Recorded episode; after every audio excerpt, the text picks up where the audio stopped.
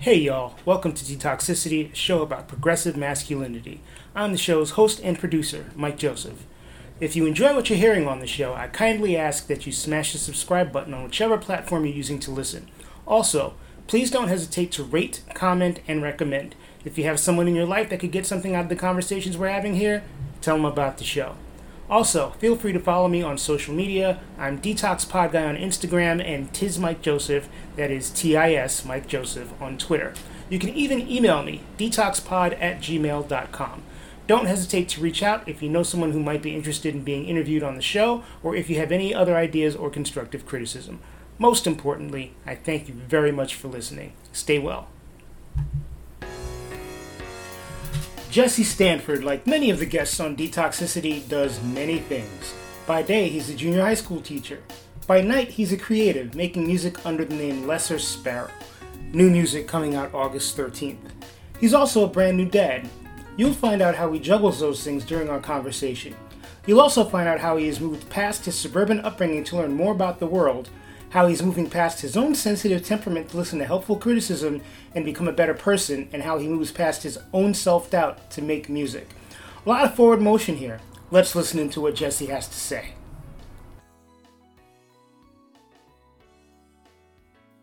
My name is Jesse. I feel like I'm, the first thing I just have to say is like I'm an artist. That feels like the most true, although I do a lot of different things. Um, a musician. I also I'm a teacher. I teach middle school. I'm a new dad. Congratulations. Thank you so much. It's probably my new favorite job. I take it that to mean you haven't been peed or pooped on yet. I have. I've been peed and pooped on, but she's just so fucking cute, man. right on. And yeah, that's me. I New Yorker for almost 10 years. So where'd you where'd you grow up? So I grew up in Connecticut. I grew up outside of Hartford, Connecticut. It was, by all accounts, a pretty, pretty idyllic setting. Great family, loving family, good schools, trees, suburbia. But it's it's interesting to reconcile that with realizing that I just really hated it. you know, a lot of people who grow up in those types of environments say that they dislike it. Uh-huh. Why did you dislike your environment? It's been an interesting journey with that question because I've thought about it at different parts of my life. And I think at the time, growing up there, I didn't fit in. I okay. wasn't gelling with this place. And so I was naturally just thinking, it's on me. I'm like a shy, weird kind of kid. What made you weird though? Was it something that you're looking at now retro retroactively? Mm-hmm, mm-hmm. or in the moment where you like holy shit i'm a fucking weird ass no i think again that was it's kind of like my internal voice growing up.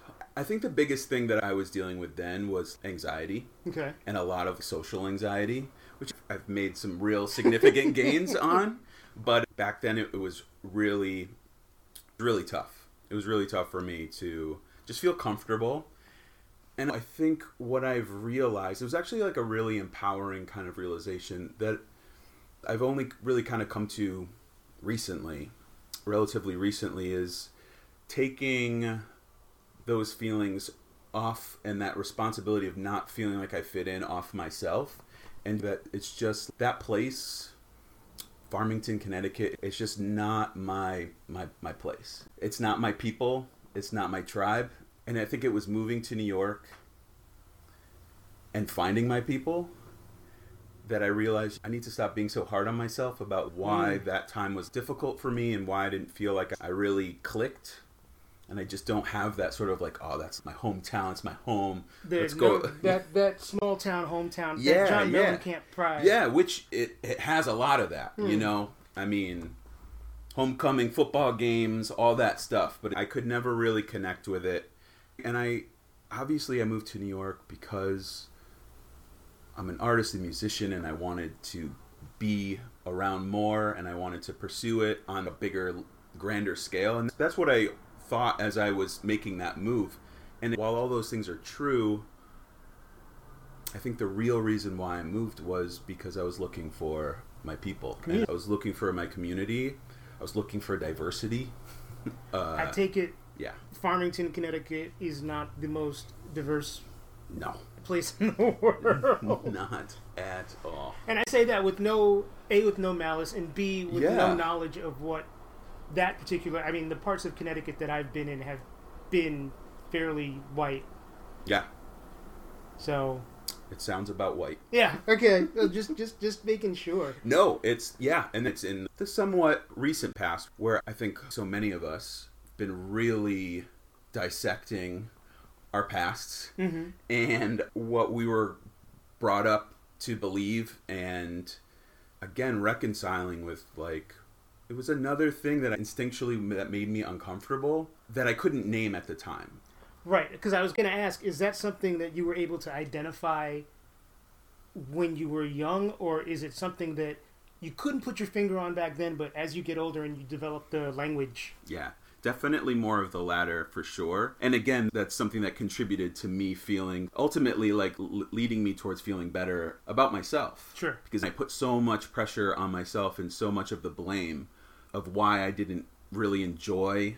And I don't want to make it sound like I I had no fun. Of There's course, got- I had a great group of friends, few, but great. But yeah, there was just like that unnameable part of your soul that just isn't being fulfilled and it just wasn't there. And part of it too was just being uncomfortable with how cookie cutter and homogenous everything really felt. And growing up in connecticut i was only two two and a half hours away from new york. That can be a big gap. My buddy and I used to to take the bus down, and we go to a bunch of uh, record shops in the city, and buy like bootleg Beastie Boy CDs, Sure. and I didn't have uh, a record player at the time, but still loved to look through and just like marvel at all the different albums, and it was just a palpable feeling walking around Bleecker Street, just like oh shit. so Like- you knew that you needed to get out of where you were Yeah. were you formulating a plan already or was it just this feeling that i, I shouldn't be here i want to be there It was a little bit of both. For a while, like going through high school, I felt like it was more of a pipe dream. I didn't have a lot of like opportunities to see the avenues there, even though they were plenty. I just like had trouble seeing it, but I think as I started to grow as an artist in Connecticut, that was like such a obviously pivotal moment for me in just self-realizing self-actualization getting in front of people for the first time and playing my guitar and there being that back and forth and and getting positive feedback even in those early open mic days. And that grew okay yeah maybe that is the avenue and that's the reason to be in New York making it work so yeah i think music and art was the spark to get me to find where I belonged. Okay. When did art was there a conscious? There must have been right, like a conscious decision that I wanted to be an artist. That Mhm. I wanted to. When when did that happen? When did you decide to pick up a guitar or, or pick up a whatever and decide that you wanted to express yourself artistically? Yeah, it's interesting. I don't think there was like a seminal moment. It was sort of this slow evolution that started with guitars being around the house. Okay. my mom played a little bit. My grandmother, her mom was a piano teacher and a guitar teacher. So there was definitely music Oh yeah. and from an early age and my parents played a lot of music so they had a record collection so i definitely immediately listening to the beatles and classic rock and joni mitchell and all that stuff certainly made its way in and i remember that i used to pick up the guitar and just mi- like mime my CDs. You know, uh, yeah, super cute. That's kind of adorable. It is kind of adorable. Although I was really awkward with like huge glasses. So it, if you actually saw me, you wouldn't have the same adorable feelings, perhaps. But yeah, so I think it was really like the end of high school. It was interesting. I was playing. I started, to, then I actually like started to to teach myself and learn. I didn't really take lessons. I was sort of blessed with a pretty good musical ear. That's that's a gift. I, one I'm really grateful for. Yeah. Absolutely. I think it's really it's gotten to me where where I am. I don't know how to read music. I know no theory. Musicians who I sometimes collaborate with, I drive them crazy because I have no language to speak to them. I'm just like to what I'm doing. Do this thing. Do this thing. Uh, make, make, so it has its drawbacks, but it came really natural, and that was exciting because I hadn't really found something like that before, especially being in a place where I didn't feel a lot of acceptance or community. It, I was like, okay, like this feels good. This is something that I can bond with. Yeah, exactly. But even that took a long time for me to be like, this is my thing and this is who I am and this is what I want to do. So it was a huge time just being in my bedroom learning the Beatles songbook or Nick Drake songs. And I think it was at the beginning of college, a friend took me to an open mic. And I had no intentions of playing, and I didn't play. But there was one in Hartford. There was, and, and still is, a somewhat small artistic community. And that was the first time that I'd seen that side of where I lived. That was really exciting. And it was just a seminal moment for me. As I watched people play, I was like, I'm better than that. You say that so haltingly, with with, with Well. hesitation. Well, I mean, that's unfortunately a personality trait. I get it. That to a fault, I can be really humble. But I think I was trying to sort of mimic the realization in the moment that, again, there was always sort of a distance between what I could do and what was happening out there as far as like New York and art. And I grew up feeling like there's that and then there's me, and I couldn't bridge that gap. Sure. And that first open mic, I think, really started to bridge that gap. So I'm seeing these artists and I'm seeing these musicians and these poets, and they have this confidence that I haven't figured out yet. But it was big. It was like, oh, I can do this. And I came back the next week and did it, and I literally didn't stop playing music in front of people since forever. You just went ahead and did it. I did it. There was no like, oh shit, no thought process of I'm gonna get in front of people and do this thing and this is frightening. Nothing like that. I mean, yes, but the counter feeling, the whatever that was pushing me was so much stronger, Gotcha. which was again a really new feeling, but it, it was really exciting because I hadn't felt that before. I think that was a real turning point for me, and I'm sure it was very shaky. I don't know. I mean, I don't no, know. I, no one's first performance Oh, is perfect. Of course. Yeah, it was an interesting room. experience, but it, it was big, and it became this really interest, really cool feedback loop of like, okay, I want to have something to play the next time ne- for next week, so I'm gonna write something, and then I go and play and and get a good response, so that makes me want to keep going, and and so it organically built, and it was like, okay, maybe I should be playing with other people, and it just kind of it went from there. So, what did writing songs, come, writing your own music, come into the picture before or after that?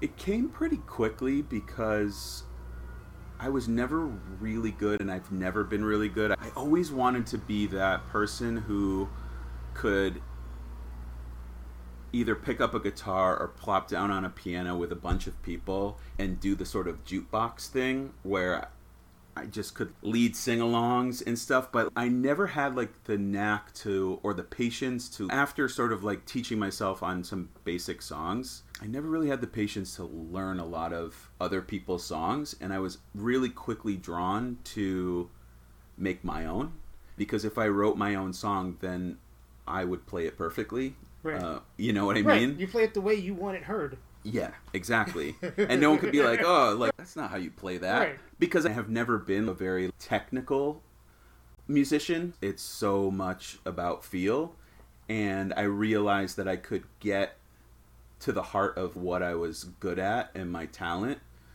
And I'm actually just realizing this right now. I like you're having an I, illuminating I, I moment. am. I'm realizing that that's why I did it because I had a very early instinct of what I was good at, and it was writing, both lyrics and and coming up with melodies. And I think I realized, yeah, learning somebody else's songs doesn't really showcase that as much as if I just do something myself. Sure. Huh. Cool. Yeah. Thanks, man. I, you know, I wow. happy to help I- inadvertently. your lyrics are personal. Yes. Do you ever feel weird e- exposing? Yes. yes. The first time I, I listened to your music, I was like, "All right, this dude has feelings." Mm. And I mean, there's absolutely nothing wrong with that. I mean, this, No, the yeah. premise of this show is dudes having feelings. Yes. I guess there's a couple of questions that come from that. Where do those feelings come from, and at what point did you say I'm going to put my feelings into this music, and how does it feel hearing it in retrospect, like having your deep thoughts, Yeah, you know, like played back. diary. Well, it's interesting because I think it connects a bit to the epiphany that I just had.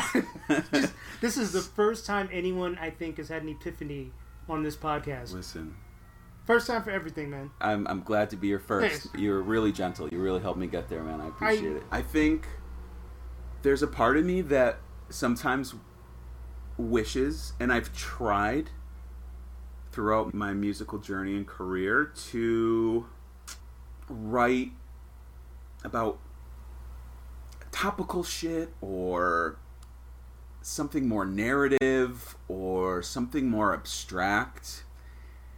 And I feel like the forces of nature and of what pours out of me and what feels right ultimately when I'm creating it's feel like I said and any kind of like strategy like just ruins it Sure. and that's not a, a novel idea but it's very true and so any attempt at being like oh i'm going to write this kind of song and part of what i experienced growing up part of what i think was difficult was i was was and am very sensitive i pick up a lot of stuff Mm-hmm. and i think as an artist that's a, Very a good, place thing. to yeah, be That's a quality you want. absolutely but it also puts you in a very vulnerable space that sometimes i wish i had some other tools and ways to write because i sometimes feel like i'm giving away too much or i'm not sure how other people are going to feel about it who are close to me. There's a lot there but i i really can't go any other direction and it's what's honest and uh, you know i do like to swirl the paints of like metaphor and and I stay away from real literal stuff but Okay. at the end of the day it's it's i mean you asked a couple questions and i feel like i haven't answered really any of them but yeah where does it come from or what am i writing about and it's ultimately about relationships and i mean that in like Broader, the broadest universal sense. universal sense i think it connects to being sensitive and being really affected by the relationships that i have people with, with my environment my wife past lovers Yeah. all that stuff it's all in there ex bandmates I hate you. it's all swirling around in there because when I get to that stage of writing, it's when I try other things or maybe don't go there, it just doesn't feel authentic. It doesn't feel like what the song is asking for. And yeah, cer- certainly some songs are a bit more confessional than others, but that's usually where I go, and I've accepted it. And It's not a bad quality. It's interesting to me that every time you say the word sensitive, you chuckle a little bit before you say it.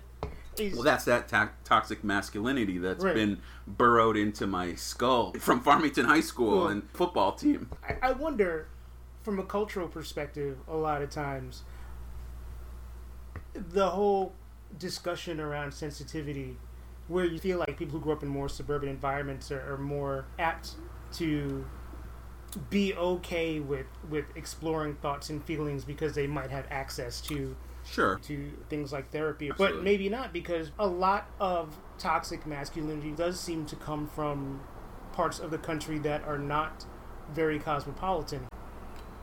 Sure. And I think there's a lot of parallels to to a lot of what I think so many of us are uncovering in these current times is the subtle violence Uh huh. that's way more damaging. You know, and it's like I grew up in a town that I was blue, but recognizing that there's a lot of subtle racism and misogyny throughout. Once I started to unpack all that and really look at it, it's pervasive. And, and I think basically summarizing a lot of things that Malcolm X has pointed out and Martin Luther King, it's like it's that progressive attitude that's a That lot more damaging than somebody burning crosses. Right. You know, I mean, And I think you see more of that. I've seen significantly more of that. I, I guess I can't be general there. I've seen more of that than the opposite. It's the we want everybody to have equal rights, but y'all can stay Over over, there. there. Over Right. there you and, can and have your equal got our rights. thing. Yeah. yeah, it's been an illuminating year. and plus, I think I was already beginning to open my eyes to this, and then George Floyd just flung the floodgates open for so many of us, and it pushed me further into the work that I do as a teacher in Brooklyn and re-examining what I bring into my classroom every day as a white heterosexual male who fits the description of all the privilege in the world. And it's been frightening, but it's it ultimately really empowering and it makes me just reevaluate again, why do I cringe when I say I'm sensitive? Why do I have that knee jerk? I've been digging a lot into my being so precious with what I put out into the world as far as my art and things having to be so cr- crystalline perfect. Yeah. And that it's just another tenet of the same thing. It's just that supremacy just drilled into us and that grind culture like you know burning out yeah, I and- got I got feelings about that Yeah. for sure. yeah it's very real and uh, i feel like i'm just at the tip of of the iceberg on unpacking all this stuff but i think just being able to acknowledge it and i really appreciate my school community we we have a lot of space to talk about this stuff and to lean into the discomfort and make mistakes and call each other on it, but in a good way, in a sense. Like, if you call me out on stuff, it's because you care about me. Right. It's not out of malice. It's out of wanting to educate. Right. Oh, Which only happens in like these little small pockets. Mostly, like everyone's just livid and angry Yes. and want to just fight Yeah. with each other. Yeah. Yeah. They want to. It's it's projection, but it really does. Sometimes I feel like the work doesn't get done unless there's a positive nurturing. You know what I'm saying? Yes. Like- yep. And then other times I feel like some people need to get beat upside the head a couple of times before they. So I, I don't. I I don't know, know, exactly no. where I stand on. No, that's a tricky dichotomy because part of it is I'm willing to do this work and I'm willing to really investigate my inherent racism as a white person, but please do it in a in the the way that Be- best right, be suits me. sensitive Be to me. sensitive to Right. me, and I've caught myself with that a lot. And you just move through these stages, and I've certainly been working through that and have been catching myself feeling like, yeah, I'm on board, but be nice to me. Right. I mean, And, people don't like hearing negative things about themselves or Right. things that relate to them that can be perceived as negative. But sometimes you can't sugarcoat everything. No. No. No. No.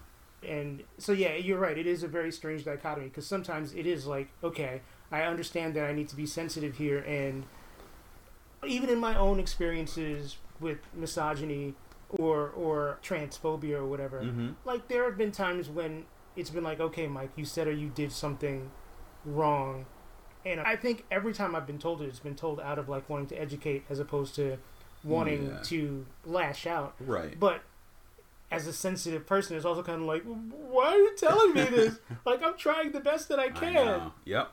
It's yeah, and that's why it's a really hard road, you know. But it's it, with so many things talking about wanting to put music out that's perfect and being afraid to do anything but again it all falls under this thing of where I'm trying to get is to lean into that discomfort and realize most of the beautiful things are there. Yeah, it's freeing, man. It really is. And I like to pretend that I'm further along than I am, but I am doing little things. Having finished a record that I'm I'm going to be releasing this summer, I'm in the selling mode, which I hate. Sure. I love to make music. I love to make art.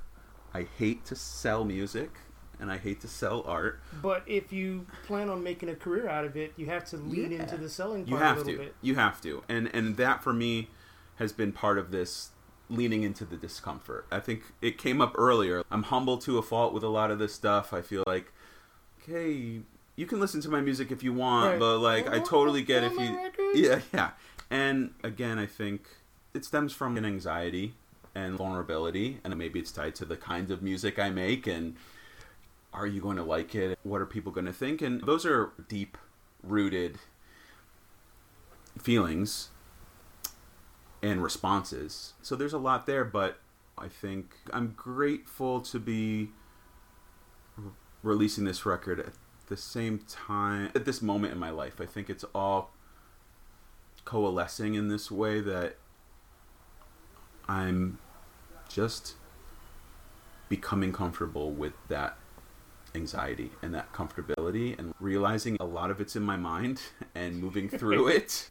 And i think there's the all the beauty in those those blemishes. People actually i get better responses from the little not polished clips of me working on a song that I'll post that I would never have done in the past than sometimes a finished product. Sure. And I think I'm learning more when I take a risk and speak up in a room about something to do with social justice where I've almost always felt like this is not my conversation, but realizing yes, this actually is very much my conversation and it's really on me to speak up and to reflect and to change and to take that step into making those conversation and Right. being a part of that conversation with a very high risk that I'm going to say something stupid or po- potentially hurtful. That's fine. It is because that's how you grow. That's how you learn. That's yeah, how you learn. So that's been big, and it's interesting to have these things happening congruently that are ultimately working to just progress. You know? And I, I'm with you there. I know a lot of people who are afraid to take risks. Yeah. And that can mean any one of a million different things. And I was like that for a long time. When I was in school, I was never the person who was going to put their hand up Yep. because I thought that if I said something, Yeah. it was going to be an idiotic thing or the wrong, just the wrong answer or whatever it was. Sure. So it took many years for me to become confident enough to metaphorically or for real stand in front of people and put myself in a situation where I might not have the right answer to this question, and that's cool. Yeah, but I'm going to say it anyway. Yeah. Was there a particular thing that got you to that point? And this is another one of those things where it goes a few different ways, where I don't think, I think most men have a level of confidence that allows them to say dumb shit, but they don't realize they're sa- the ones that have the confidence to say dumb shit don't realize they're saying dumb shit, Right. and the ones that don't have the confidence are maybe the ones who should be speaking out more. Absolutely. Yeah. And that's just some weird way of the world shit Yeah, I, exactly. You're saying something that reminds me of a quote that I'm going to butcher. It's the assholes of the world who think that they're right and don't shut up about it, and it's the people who are willing to start to understand or I'm definitely butchering this quote. It's this all is right. this is I'm off the rails, but it's that same idea. Who those who don't speak up usually are the ones that have some sort of answer or some sort of light into understanding. Is it like a politeness thing? Possibly. I don't know. I'm not sure. Was there something that led you to this realization? Was there a particular event where you were like, okay, I got to make some changes? Again, there wasn't an open mic moment. It's a good analogy. I like that. Yeah, I'm gonna use that now for, for An open mic oh, an, moment. an open mic moment. This one a- actually did really feel a lot more or- organic, and I think it just has a lot to do with my school community where I work. I I, I, I work really close to here, up in, in the Flatbush area of Brooklyn, and I'm lucky enough to really have a really great community of people who are willing to like have these conversations and and really think about the subtle impact that you have every day when you're working with kids Mm-hmm. and that is a community I didn't know back in high school, but that's part of the community that I was longing for and that I needed that I could never name, and I didn't even know it when I first started there, but it felt right. And I've been there for six years, and that's for a charter school. It's a long time to be there, as I think, as the world has started to open their eyes this small school community has been there along the way and it's just been really empowering and eye-opening and each moment allows for a new level of reflection and understanding like where is the racism inside of me where is the the misogyny inside of me where is the ableism inside of Yep. me and it's just a matter of being on this journey of being more conscious. Little things like instead of saying, hey guys, to a group of kids. And it sounds silly, but it doesn't sound silly, but it, it does to an older version of me. Right. And Or a younger version of Oh, you, actually. you- but I know, right, I know what you mean. I know. an older volume. Yeah. Just trying to be more aware in the language, the vocabulary that I use. Yeah, I'm and not- then on bigger on bigger, you know, and really recognizing this system of white sup- supremacy is huge. It's funny. I, I was nodding my head vigorously when you were talking about the you guys thing because that's something, and I don't remember who pointed it out to me. It's something I've been conscious of for a couple of years because the knee jerk is always to say you guys. Sure. Do, doesn't matter whether you're in mixed company. You could be in a group of all girls. all girls, and yeah, and, and say you guys. Yeah. So uh, that's one thing I've become very conscious about scrubbing from my vocabulary yeah. because it's not inclusive, and you want to be as inclusive as possible in, in a group of people to make everybody feel welcome. That just se- seems like basic decency. You know what I'm saying? Yeah, I can't seem to wrap my head around the millions of people who fight back against Yeah. that concept because it's so easy ultimately and it does so much. It brings me back to the topic of where I grew up in my high school.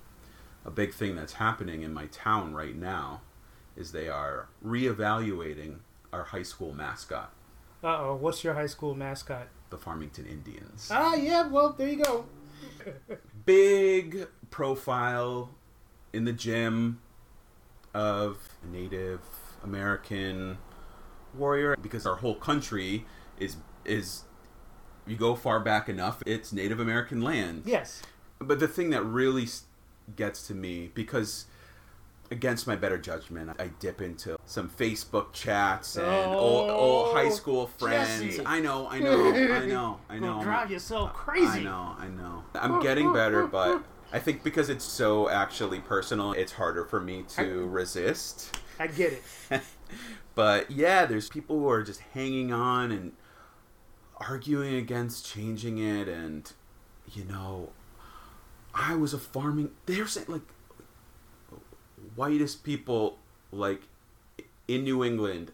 I, I'm a Farmington Indian. You know, like no, No, and, no, you're not. and you know, and I get flashes. I I was I was on the basketball team, and you know, for a time I really loved basketball, and it ultimately was a, the game was great, but like the group of people I had a really hard time with. But I remember going into games and doing the warm up drills and the layups and the three man weave, and all the kids in the crowd were doing that like tomahawk The Atlanta Braves tomahawk chop. basically. Yep, yep. Mm-hmm. And, you know, again, it's not something I don't want to pretend that I was this really woke 17 year old. Right. And to be honest, I was probably in the stands of a football game and trying to fit in when was tomahawking along with them. But again, being like 30 years now, 25 years out, and seeing people still like grasping onto it, it's just really strange. And it's so. It takes nothing away from you and it gives so much. I It's agree. like wearing a fucking mask. Yeah. It's so easy Yeah. and it does so much and it's hard that that's a tough thing to like reconcile with What one thing I don't get, and you might be able to explain this to me, you might not, and it's specifically about sort of suburbia and rural culture, yeah is how do people get their identities so tied up into a mascot? yeah i mean listen That what, 20 what is years after the fact, they're still like, raw. what is what is donald trump but just a big caricature mascot you know what a lot of people what a lot of white people need to are reckoning with and dealing with in the wrong way is that we never have to fight for our identity You know what I mean? So many white people see something like Black Lives Matter. And in a way, they're kind of like, well, I'm in pain for whatever reason. Right. Where's my cause? Right. And it ends up being I love being a Farmington Indian. I love being anti-vax. I, I love Donald Trump because it's an innate need to belong, to Sure. be a part of that group. But to be white and privileged in America means that you didn't have to fight f- for anything. And you have to invent things to fight f- Yeah, for. it's as simple as you know. Something I, I've brought up a couple of times is looking at me and you. You walk into a room, you're Jesse. I walk into a room, I'm a black guy first, Yeah. then I'm Mike. Yep. Maybe. Right, absolutely. It, I don't imagine you wake up in the morning like, oh, I'm a white guy. but I wake up in the morning and my blackness, and to an, a, a lesser extent, my queerness, informs every single thing that I yes. do throughout the day. Yes. It informs my interactions with people. It, in, it, it, it informs what happens when I swipe my Metro card through the turnstile at the subway station. It informs what I eat for dinner. It, it informs all of that stuff, consciously or unconsciously. Sure. And that is something that in America and most of the world that whiteness doesn't have to, you know, No. it excuses all that. Yep. I'm trying to find the right words, but it, it creates an experience on both ends that are vastly different. But at the end of the day, we're all looking for such a similar human experience. And I think if you're not willing to to recognize the disparity in those experiences, you just think everyone's the same. I don't and- see color. you know, you just wake up and you do your thing, and it's like you just got to work harder, and all those platitudes. The world ain't like that, man. It's not real, and again, it's like, in a way, I'm sort of grateful that I was an outsider to that culture growing up because I feel like I'm closer to, to deprogramming a lot of it. So that actually is a pretty neat segue into fatherhood because you're a new dad, Mm-hmm. you're a girl dad, Yes. you're a biracial girl dad. Mm-hmm. What is that experience all in the last, I guess, year or so? Yeah. Uh, what has that been like? Because that's a lot to take in on a normal basis. Never mind everything that's going on in the world, and then COVID and blah blah blah, Yeah. and making music on top of I all know. that. Yeah. No, it's another piece of this grand puzzle that I think I've been touching upon and we've been touching upon as, as the timing of things seems to make sense and grateful to be aware of the journey that I need to be taking as as a, a person in this world and specifically as a white male in this world and I'm grateful that my daughter Nina is here with me at this point because my eyes are wider to what is out there for her and and yeah but it's tough you know i i certainly watched and continue to watch the news cycle of just the last year as my wonderful wife nicole made her way through pregnancy and you just in those spare moments turn on the news and you're just like what are we doing Mm. and i feel like it's a little cliche to be like i don't want to have kids because i don't want to bring bring, Bring another i think that's the cop out and a, a silly philosophy but it, that's it- real shit. it makes its way in Yeah. real ways too. And it's just like this is scary. There's a disease that is killing people across the world. Mhm. People are breaking down our government, which ultimately is not a terrible thing. I just wish it was different people. Yeah, different people. bringing down Yeah, the government. exactly. It's those same idiots. I feel like it goes back to the politeness conversation Yeah. from, from earlier. Exactly. It's those same idiots who won't shut up who are the ones who are doing it. So that was scary, but it's really hard to talk about my daughter and and not fall into a lot of the parent cliche stuff. Oh, she's so cute. Oh, she's growing so fast. I say it like all the time. And I, all right, I oh, just gotta own it. But I, I think it's also stems from from my students and the conversations that I have. They're seventh graders are so far advanced than the kinds of conversations I was having at their age with my peers and my teachers.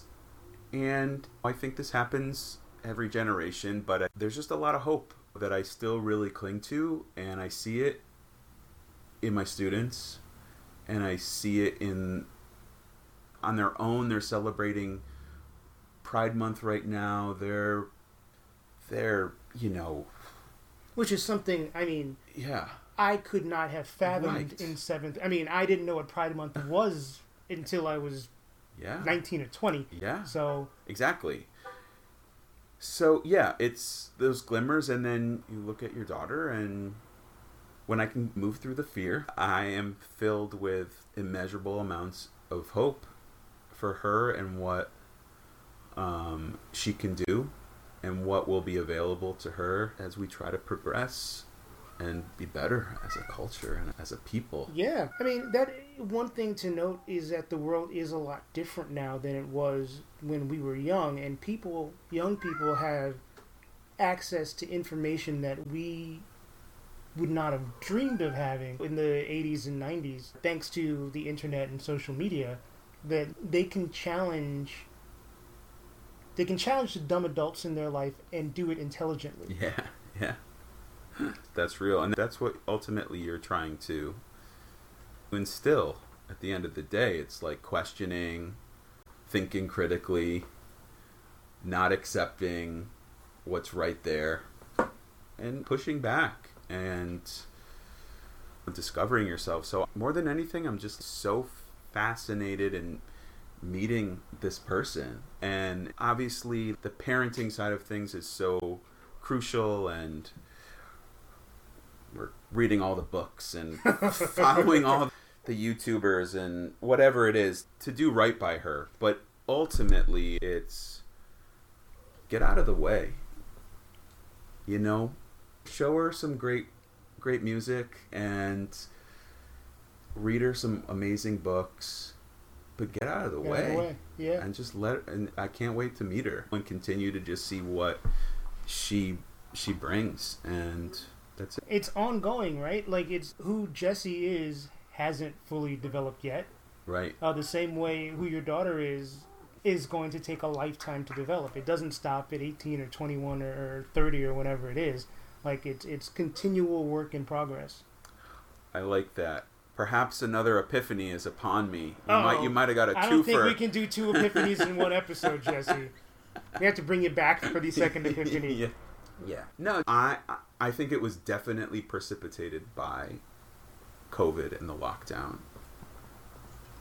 Just the re-examination, and in that re-examination of all things, but mostly internally, and what's most important, and how do I want to spend my time, and what relationships are worthy, and which ones aren't, and, and all those things. I think we were finally given some space to think about, and for me, it's like so many things are coalescing. This record I'm about to release that I, I really was able to to finish in lockdown. Right. Lockdown really afforded that.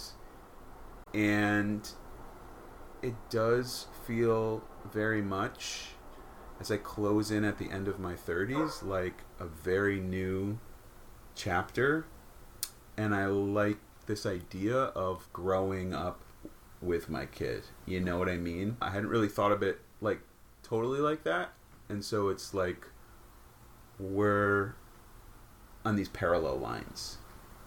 And we've got a lot to learn from each other. Yeah, man. And I think that's another like tenet I've been able to capture from teaching, like those weird power dynamics that probably you grew up with. With it's not part of my practice, and and luckily it's not, and I, it's not part of our schools sort of vibe. And it's just about building relationships and figuring each other out and knowing that there's no stop in the growth and the learning and so being on this like parallel line with with my daughter Nina feels like a cool way to think about it so thank you Thank you. what insurance do you take Oh man, that's so weird. I'm like, when did I become uh, Dr. Mike all of a sudden? Holy shit. I recently had two different therapy sessions in one day which is not That's unusual. it's a little unusual With two different therapists? I'm really outing myself here. I won't go into the backstory of it, and it's not usually what happens, but I feel like I'm in a very therapeutic zone Sure. just this week. I mean, like a lot, and it yeah started to try to meditate and be mindful and get into that practice. I think this time feels like I'm really a lot more ready. I keep saying that, You but can- this one feels good. You can stop and restart. I feel the same way about meditation. I'll start and then I'll stop. And even some people I've interviewed for this have been like, dude, it's not a race. It's not something you win at. It's not something you become the best at. When you feel like meditating, meditate. If you miss it, don't beat yourself up. Just pick it back up when you're ready to pick it back up. my big takeaway for meditation which is what is going to help me this time around. I remember a lot of times thinking, a lot of us get in our minds of what meditation is and what it should be, is sort of like Siddhartha under the lotus tree, Oh, yeah. reaching nirvana in that state. And so I've spent a lot of times meditating thinking like I'm working towards in this moment reaching this state where I finally turn off my brain, this incessant voice that continues to talk. I finally get to turn it off and like I'm in the cosmos.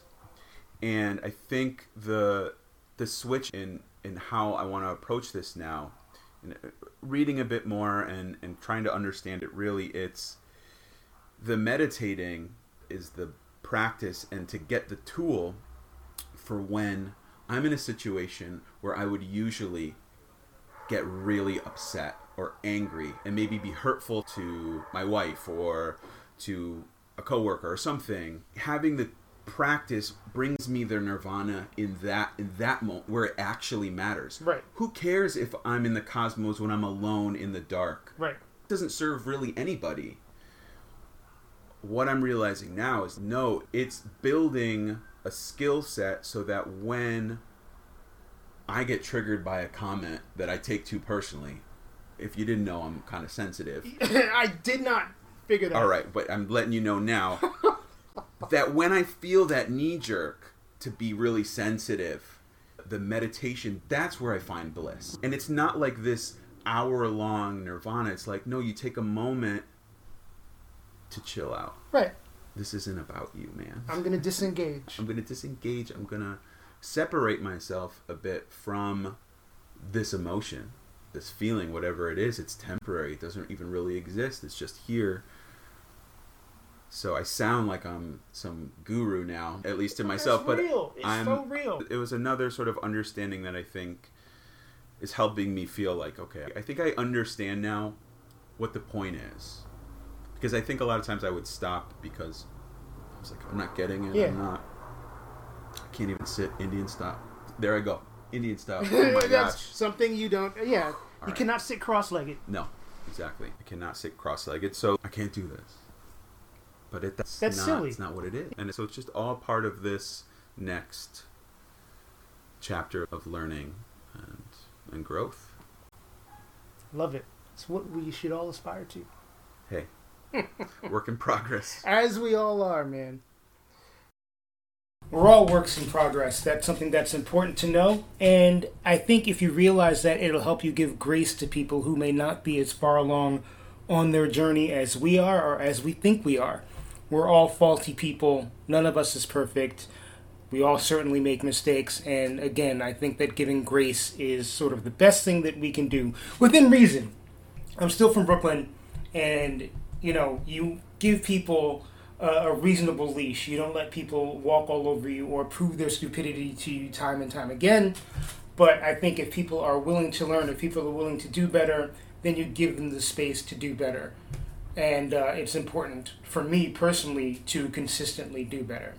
So thank you, Jesse, for sharing your journey with us.